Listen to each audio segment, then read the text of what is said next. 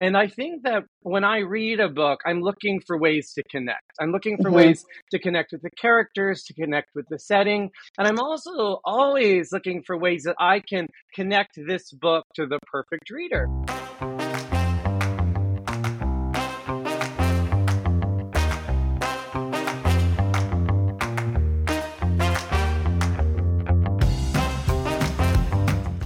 Everyone, and welcome to The Reader's Heart, a podcast of conversations with authors and illustrators about children's literature as a vehicle for empathy and joy in a dark world. The Reader's Heart is rooted in the belief that our world needs the magic of children's literature now more than ever. So let's get started. This week, my guest is John Schu, who many of you probably know as Mr. Schu online. John has made a career out of advocating for the people and things he cares about most kids, books, and the people who connect them. He is the children's librarian for Bookelicious and the author of several picture books, including This is a School, illustrated by Veronica Miller Jamison, this is a story illustrated by Caldecott Honor artist Lauren Castillo, and his forthcoming middle grade debut, Louder Than Hunger, as well as the professional book, The Gift of Story, exploring the affective side of the reading life. John is also my longtime friend, and I am delighted to have him as our first guest on The Reader's Heart. That said, be sure to stick around until the end of the episode for information about where to find John's books, along with a discount code from our friends at Bookelicious. Hi, John. Thank you so much for joining me today. Hello, Jennifer LaGarde. I'm always happy to be with you. You always bring so much joy and sunshine to my day. Oh, you are the sweetest. And you know, I guess I should probably start this episode with a disclaimer. You and I have been friends, like in real life friends for a really long time. So we could talk about anything, right? a very long time. I think we met the first time in person in 2012, I want to say, somewhere You're, around there. You have such a better memory than I do. If we were not talking about this on a podcast, I know you would look up like the exact moment on your phone, right, from when we met. But nonetheless, this makes this conversation all the more joyful for me. So thank you for agreeing to do it. No, thank you. I, you know, this podcast is called The Reader's Heart because I'm really interested and fascinated by the way that we connect a reader's heart to story and the way that story affects and expands our reader's heart, you know, makes us who we are as a human and informs how we walk through the world. So I like to start every episode by it kind of unpacking you your reader's heart. So I mm-hmm. wonder if you might just start by telling us who you are as a reader. That could include how you became a reader or what you like to read now. Just talk to us about John Schu, the reader. Well, one, I love the name of your podcast. And two, you have a very big heart. And you and I both think about the heart so much. And I think we mm-hmm. approach books with the heart in mind. And I think that when I read a book, I'm looking for ways to connect. I'm looking for mm-hmm. ways to connect with the characters, to connect with the setting. And I'm also always looking for ways that I can connect this book to the perfect reader. So I'm going to go mm. all the way back to the year 1986 when I really do think I became a reader. My grandma was my best friend all through my childhood. My grandma is a character in a book that I wrote called Louder Than Hunger. And my grandma is really the reason I'm a reader today because every Saturday, my grandma and I would go to the grocery store. We'd actually go to multiple grocery stores mm. because my grandma loved coupons. And if she had a coupon, uh, she was going to go use that coupon, even if she already had 50 cans of olives. If there was a coupon for olives, she had to buy that 51st can. So I gotta pause this for just to say this is about the 150th time that I wish I'd gotten to meet your grandma Ruth. Every time you talk about her, yeah. I want to meet her even more. Anyway, keep oh, going. Thank you. And I love that you know her name is Grandma Ruth, even mm-hmm. though I didn't say it. Um, and so my grandma and I would go to multiple grocery stores, and I always loved on Saturday when we go we would go to Jewel Osco, which I believe Jewel Osco is only in Illinois, and around the country I think they're called Albertsons. But mm. anyway, every Saturday we would go to the, the uh, Jewel Osco with my grandma's big coupon container that was red because my grandma's favorite color was red. And I always loved going to Jewel Osco because I knew I'd always get a new book because mm-hmm. every Saturday I could get a new book from the Walt Disney collection and they would do multiple like um, collections of them. So you could get every volume in, let's say, set one, set two, set three. It was like encyclopedias back in the day. And so my, my favorite one that I got in the year 1986 is called Goofy's Big Race. And I don't think I could actually read it on my own at the time, but my mm-hmm. grandma had read it to me so many times that it was yeah. memorized and it was tattooed on my heart. And mm-hmm. I was a mm-hmm. kid who was very anxious and I was a kid that loved to rush through things. And there's a refrain in the book that's something like slow and steady, steady and slow. That's the way we always go. And my grandma would always remind me of that when Johnny, mm-hmm. little Johnny Schumacher, was rushing way too fast. So that was kind of the gateway. And then as a kid, my aunt owned a video store. Yes, yeah. a video store or you would go and you would get a VHS and you would bring yeah. it home to your house. And because she owned that video store, I had unlimited access to movies. And so many of those early books that I fell in love with were based on favorite movies. Mm-hmm. And I mm-hmm. think the reason that I love novelizations such as Oliver and Company so much was because I approached them with familiar yeah. characters and familiar settings. So I'm a reader today because of Grandma Ruth, because of Jewel Osco because of movies and mm-hmm. novelizations. Mm-hmm. And I connected with all of them, which goes back to I, as a reader, am one who always thinks of the word connect, to connect, connection which I know is multiple words. I feel like I have so many things to say in response to your answer there, but one of the things I feel like I, I just have to get out of my heart right now is that even though I'm about 150 years older than you no. are, I can so relate to finding books at the grocery store. I feel like that was uh, that's indicative of a certain era. You know, there's not a lot of books at the grocery store anymore, so mm-hmm. I really that brought me back to a specific place. And the idea of first connecting with books that are adaptations of something else, whether that's a mm-hmm. film or you know, you and I have talked about like chicken soup for the soul, mm-hmm. uh, not chicken soup, but chicken soup and rice with yeah, rice. And, yeah, yes, I corrected it in my head. Different book, yeah, chicken soup and rice, and and how music sometimes has been adapted or connected with story in a way that makes those uh, easy entry points to books. Um, that being said, I just like I don't know if there's a question attached to this so much as I feel like it's such a good example of how sometimes as adults we, you know, like sort of look down our noses mm-hmm. at, at these adaptations or these novelizations as though they're not quality literature. And I, people can't see, but I'm putting that in air quotes right now. When anything that connects a kid's heart to story and to reading is the right book for them at yeah. that time. Thank you. And I think it's why I really love talking about those books, Jennifer. Exactly mm-hmm. what you said. That, you know, I am a reader today because of them. Let's not judge books in the way that, that so yes. many of us do. Yeah. So thank you. Yes. well, and let me ask you then. Okay, so this is a to me a good transition in from you know john as a reader to john as a writer. We trust me we are going to get to louder than hunger. I really oh. want to talk about that book but i'd like to start by talking about your picture books first if that's okay. Oh yes. Um, because i know that for you um, picture books as an art form are real I'm making an assumption here, but from my own observation of your books, it feels like picture books as an art form are like is inextricably linked with poetry. I feel mm. like the poet poetry is a huge part of your picture book making process mm. and your uh, other writing as well and i just wondered if you could talk a little bit about um, that connection you know mm. why poetry matters so much in your picture books and yeah. well and thank you Thank you, Jennifer, for supporting This is a School and This is a Story. Yay! And you were the very first person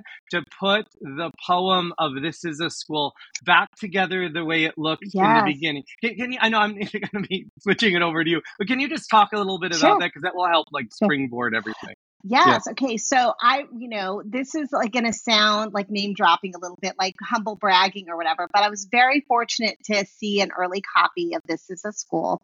And when um, I saw it, the thing I wanted to do, I found myself just a few pages in thinking, I want to know what this looks like as a poem. I want to mm-hmm. understand the line breaks. I want to understand the punctuation.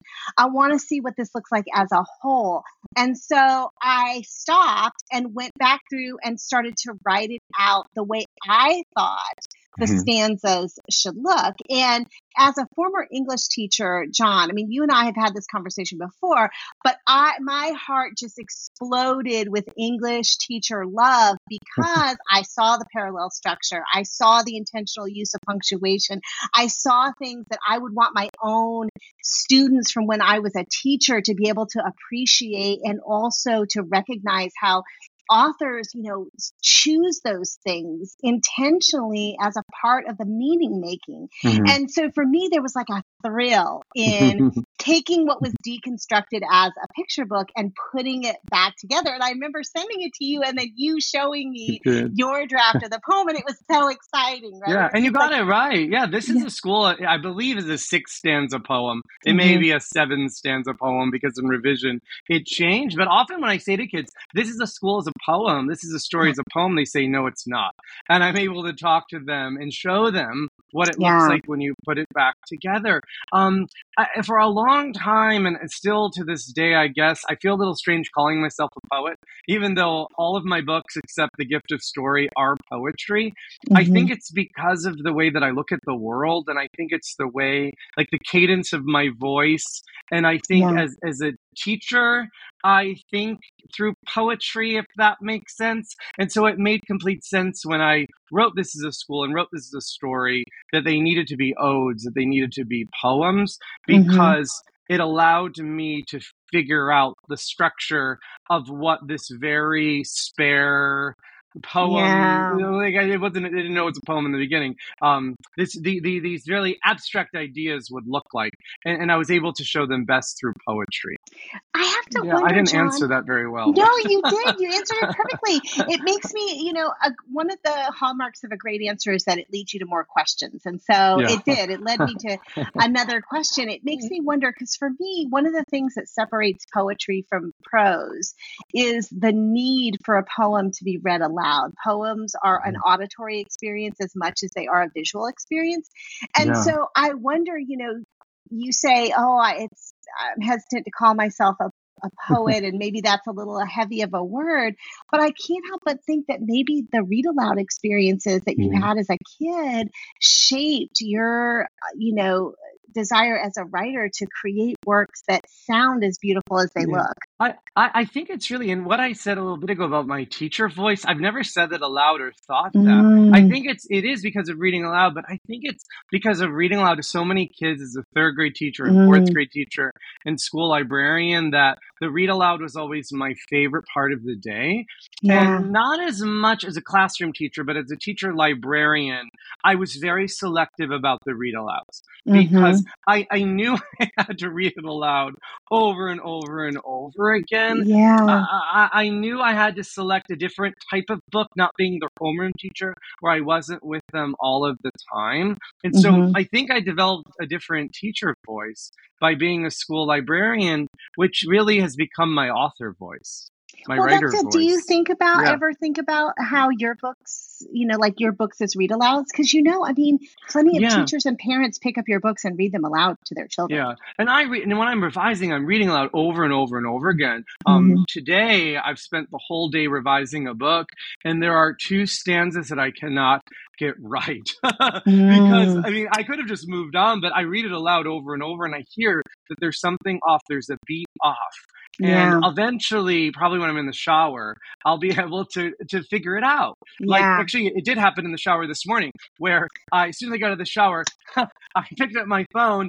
and i emailed myself something that yeah. wouldn't have made sense to anybody but me mm-hmm. and i mm-hmm. think if i had waited more than an hour to go back to the story it would not have made sense to me sure. an hour later but it was because i was repeating the story over and over again in my my head yeah and you'll be like, oh, it, that, that beat is off.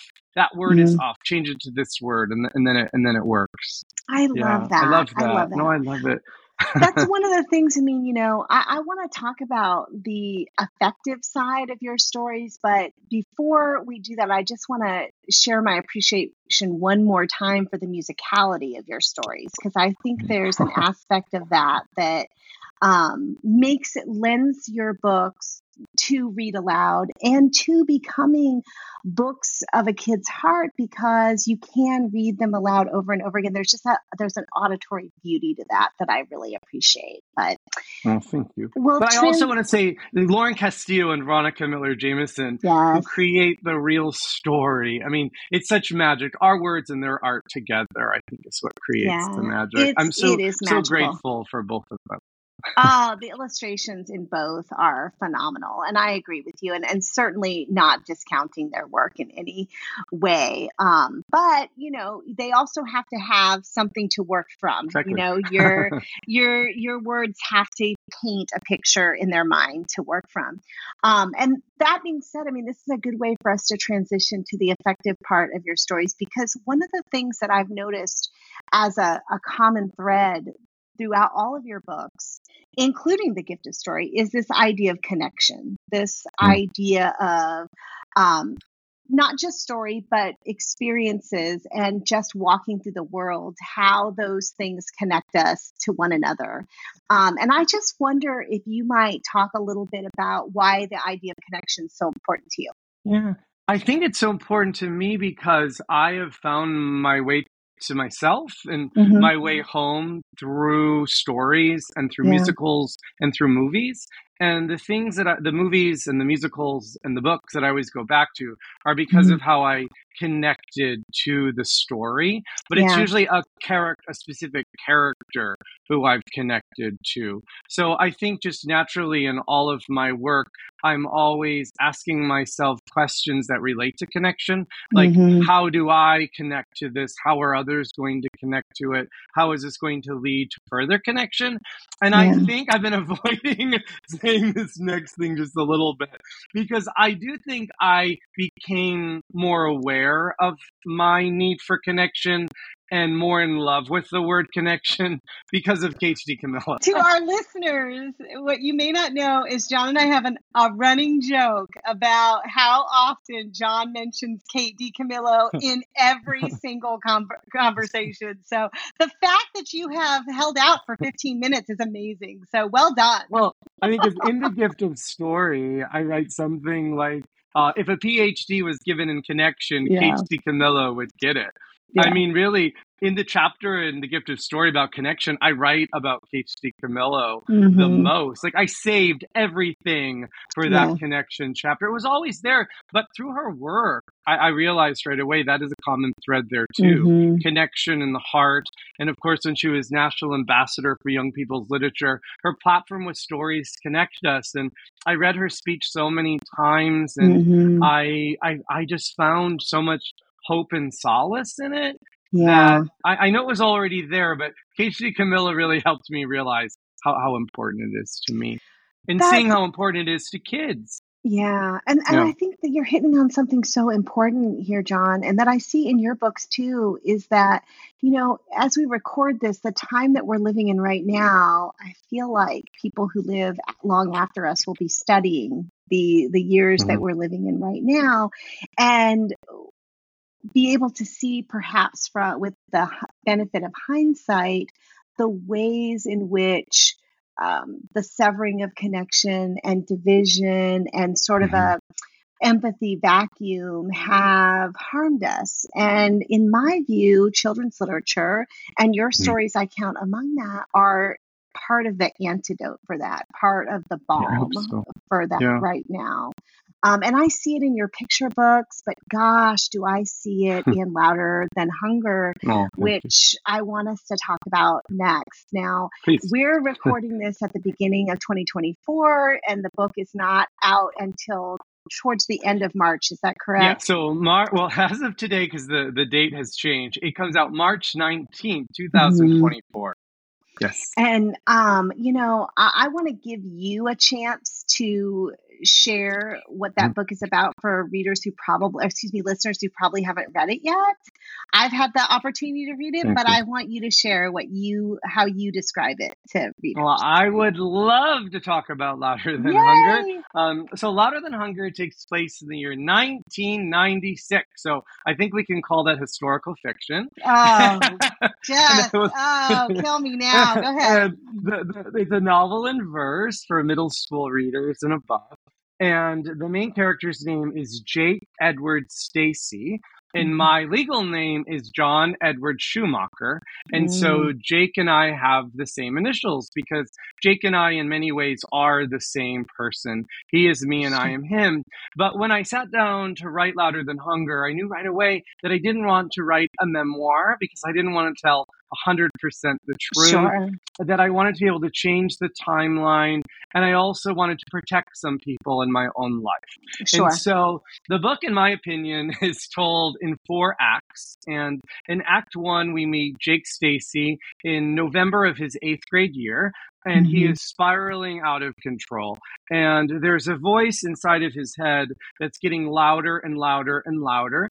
And I know, Jennifer, you love RuPaul, and RuPaul would call it an inner saboteur. And do. the, the inner saboteur, the voice, is telling Jake that he is no good, that he doesn't deserve to live, that he'd be better off if he left this world. And Mhm. Jake starts listening to that voice um, more and more and more. And the more he listens to the voice, the less he eats and the smaller he becomes. And the smaller he becomes, the bigger he feels.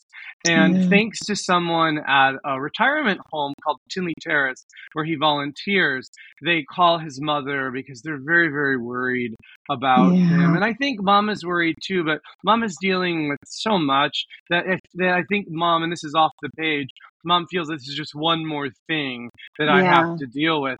And so in Act Two, Jake is hospitalized and he's very, very angry and he doesn't Mhm. want to admit that he has anorexia nervosa and depression and obsessive compulsive disorder and anxiety. But through refeeding and through a very patient psychiatrist named Dr. Parker and counselor Ruth, who's named after my grandma, uh, he starts to make some progress. But Yeah. it's not a Hallmark movie, and there's lots of, of trials and tribulations that he experiences at Whispering Pines, and he he starts to get better, then he goes back, and so um, in Mhm. Act Three he totally fails, and then in Act Four is when he starts to allow himself to heal. So Jake's story is is based on my own experiences, and I wrote Jake's story because I hope that it will help other people see that there's a way through. Uh, I've realized the more and more I talk about this book that we all have a voice in our head to a Yeah. degree, and how we listen to it and how we talk back to it and and how we overcome it um, is is is different for everyone. But I'm grateful that I wrote Louder Than Hunger in this time in, in my life, and I hope it helps kids. I'm really grateful So for it hopefully too. that's the first time my book talked it in that way. So I well done. You did a great job. Um, you know, one of the things that's been sort of an unexpected consequence of this podcast is that I've been able to see some sort of common themes that have emerged. And one of the themes is this idea of children's literature as a map, a guide that doesn't show kids the way to navigate the world, but can show them Yeah. a way to Yeah, navigate some tough, you know, uh, challenging moments in their life. And one of the things I love about Lo- Louder Than Hunger is the way that you included um, different tools and strategies um, that the therapists in the book and the Yeah. doctors in Mhm. the book use to support Jake, you know. And I wondered if you just might talk a little bit about that. I love this normalization of therapy and those strategies and tools. Yeah. So uh, I, I'm pretty sure that every strategy, every exercise that Jake does in the book, I did.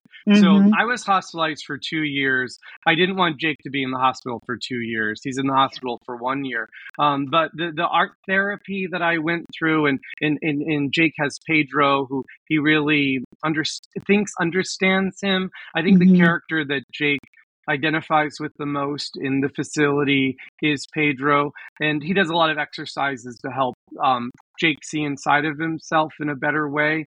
Um, yeah, I don't know specifically. I'm there. I'm blanking on some of them, but sitting in a circle and opening up your feelings Yeah. and writing I am poems and and just lots of exercises to help you try to figure out like why you're starving yourself. Yeah. And I remember there were Yeah. like schedules of the Oh, day you had that, schedules, yeah. and then there were also feelings charts and, Yeah, you know, I mean, th- yeah, that was the go ahead. first thing when I was hospitalized. They handed me three things. They Yeah. handed me a notebook. They handed me, uh, well, yeah, it was a great journal. They Mhm. handed me a folder that had a bunch Yeah. of information about um, Linden Oaks was the real name of the place where I was, and then Mm. three it was a feelings chart. And I remember thinking, I'm going to rip up all of these things. There's Yeah. no way that I am participating in any of this. And within a few moments, I left the room and I went to the nurse's station and they said, A horrible mistake has been made. You must let me leave. You must call my grandmother. And, you know, Mhm. she was like, Okay, sweetie. You know, she was really, real Nurse Nancy was her name. She was really, really calm and patient. But she obviously knew I needed to be there and I needed to be there. But I just remember thinking, I'm never going to get better. I'm never going to listen to you people. But I'm so grateful I did. And that once I was able and once I was willing to listen to the advice that they had to offer and the strategies that they, they offered, I was able to start utilizing them. Mhm. Because it came a point in my treatment, Jennifer, where they said, There's nothing else we can do. John Yeah. is just refusing to implement anything. Like he it needs to be hospitalized because if he goes home, he'll probably die. But there's really Mhm. nothing else that we can do for him here. That is Yeah. like it's so amazing to hear you talk about that because I think one of the things that's frustrating as an adult reader of books like Louder Than Hunger is that Jake responds to all of the things that you're talking about in the exact way that a kid would respond to them in the exact way that you're Yeah. talking about. And as an adult who maybe has been through some stuff you just are like Jake wake up. You need help. You know Oh, I you know. want them. You want to save them from some of you know some of that trauma but it's so important for them to go through that on the page because that's the way that we build a map for them that's the Yeah. way that we show them that there's a way out of this Yeah, and I wanted to protect him so often, and I'd be like, "Oh, "I'm sorry, Jake. I've got to hurt you just one more time, like just one more time," because it was true, and it was Yeah. really so easy to write because Mhm. I just I went right back in my head to being hospitalized for that long, and I've come to the other side. But it's always all those memories are always there, and I always know that I could fall back into it and I, I, I don't want to because I have so many strategies as an adult in place in order for that not to happen. But it's really easy to go back to those thoughts Sure. because yeah, they're they're like tattooed on me.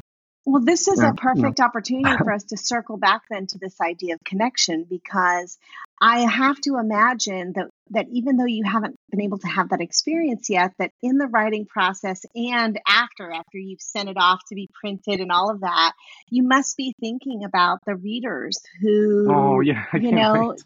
yeah, who will end up being able to connect with Jake's story.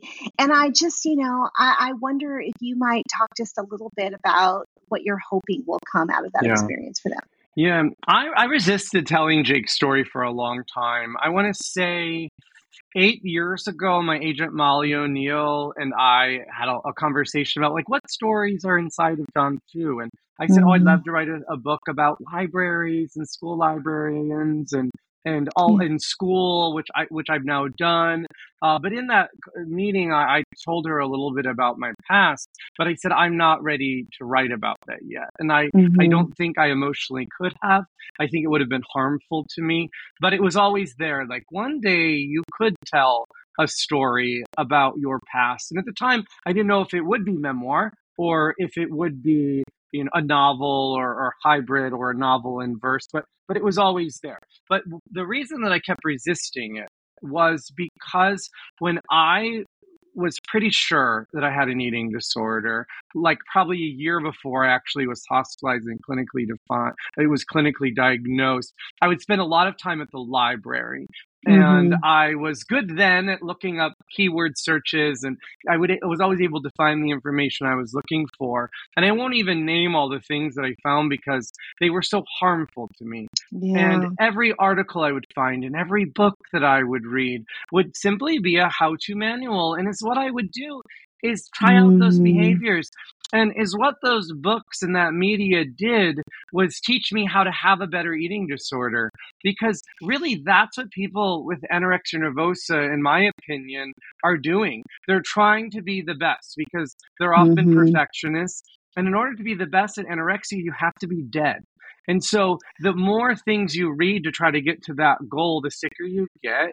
And so I was so afraid that if I told my story that I would write in something Mm. that would do the harm to them that it did to me when I was a kid. And so something that I always thought about, and thankfully I'd already written The Gift of Story before I wrote Louder Than Hunger. And I think writing The Gift of Story gave me the skills to write The Gift of Story because I was able to like embed a lot of what I learned Yeah. from writing that book was that books can be the perfect prescriptions to let us know we're going to be okay. And, and I know you've heard Mhm. me say that before, but that was always the guiding light that if you're if this if you put this thing in I know that that kid sitting at the Tinley Park Library that finds your book because they're trying to be better at their eating disorder is going to get better. Therefore, Yeah. it doesn't it doesn't belong.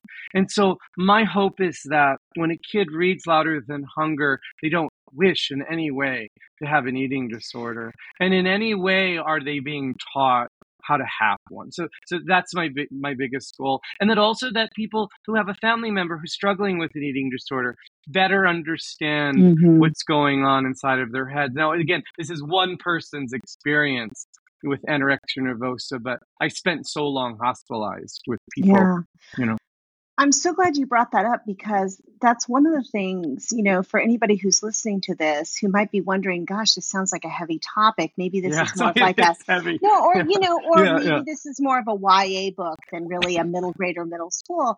One of the things that I think firmly situates this in a, as, as a middle school book for like readers grades six and up is the fact that a none of that specific trauma the trauma of the eating disorder itself is on the page Yeah, we no. know you know we know that this is that this is something jake is going through but there's no description of it in a way Mhm. that could either be scary or upsetting to a kid or as you said provide them with a user's manual right Yeah. but also there's very much light at the end of jake's tunnel Mhm. and so i think that that situates it in a category that makes it not only makes it heavy but heavy in a way that's easy for kids to carry because there's so much support built in Well, to you. the story itself Yeah, and I think that's why. I mean, I I didn't realize how intentionally I was. Doing I mean, I knew I, I knew that I was trying to keep things out, but now when I look at the whole book, I see how I was taking care of the reader.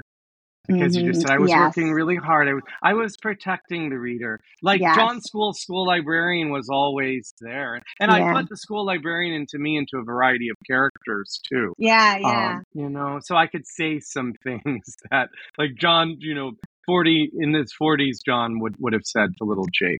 So Well, listen, my friend, I feel like we could talk about this forever. This Well, could be like a six hour podcast episode because I just love having this conversation and unpacking all of this with you.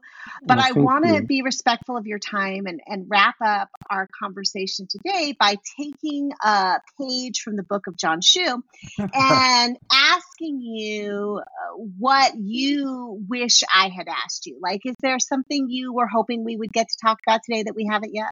So I wish you'd asked me, John Schu, what movie are you excited to see in the movie theater? And I would have said Mean Girls the musical. Oh and Oh, my unlike many people who went to the movie theater to already see it, I know it's a musical. I know that it's not just a remake of the original movie. So Mean Girls is one of my favorite musicals. I saw it like Yes. eight times on Broadway.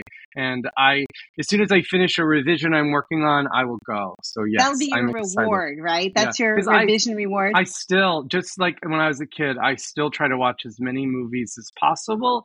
And for a while, I told myself that I was not allowed to watch TV and I was not allowed to watch movies because I should be reading. And I realized right away that narrative so is so harmful. And it's unfortunately out there a lot. I used to like hear it in a variety of library circles.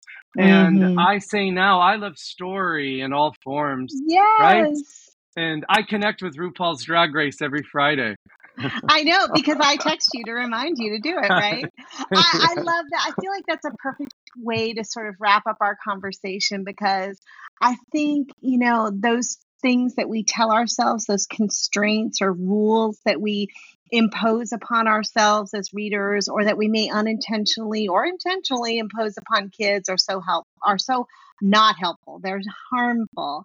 Um, and i appreciate the way that your books and your storytelling both outside of your books your storytelling in your live presentations your storytelling online etc mm-hmm. are all about tossing away those rules and allowing the connect the story to connect us in ways that we need so much right now Ditto, ditto, ditto, ditto to you. You are the best, Jennifer LaGarde. Oh, second best next to you. I'm so grateful you're in the world doing this work, John. I'm going to look forward to whatever comes next um, from you. And in the meantime, I'm real excited about connecting our listeners with your books. We'll be looking out for Louder Than Hunger at the end of March. Thank you. Thank you, everyone, for listening. And as always, happy reading. Happy reading.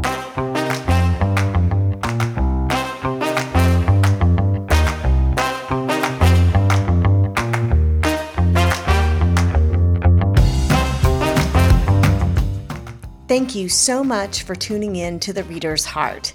More information about this episode, including ways to connect with John, as well as a discount code for purchasing his books through Bookelicious, are available at librarygirl.net. This podcast was created, written, and recorded by me, Jennifer LaGarde, all rights reserved. Our theme music was created by Comma Media and is available for free at Pixabay's royalty free music repository. And the beautiful logo for our show was created by author illustrator Karina Lukin. If you enjoyed our program, please leave us a five star review at wherever you listen to podcasts. Believe it or not, this small steps makes a big difference in helping the reader's heart find its audience. Thank you again for listening. We'll see you next time. And until then, happy reading, y'all.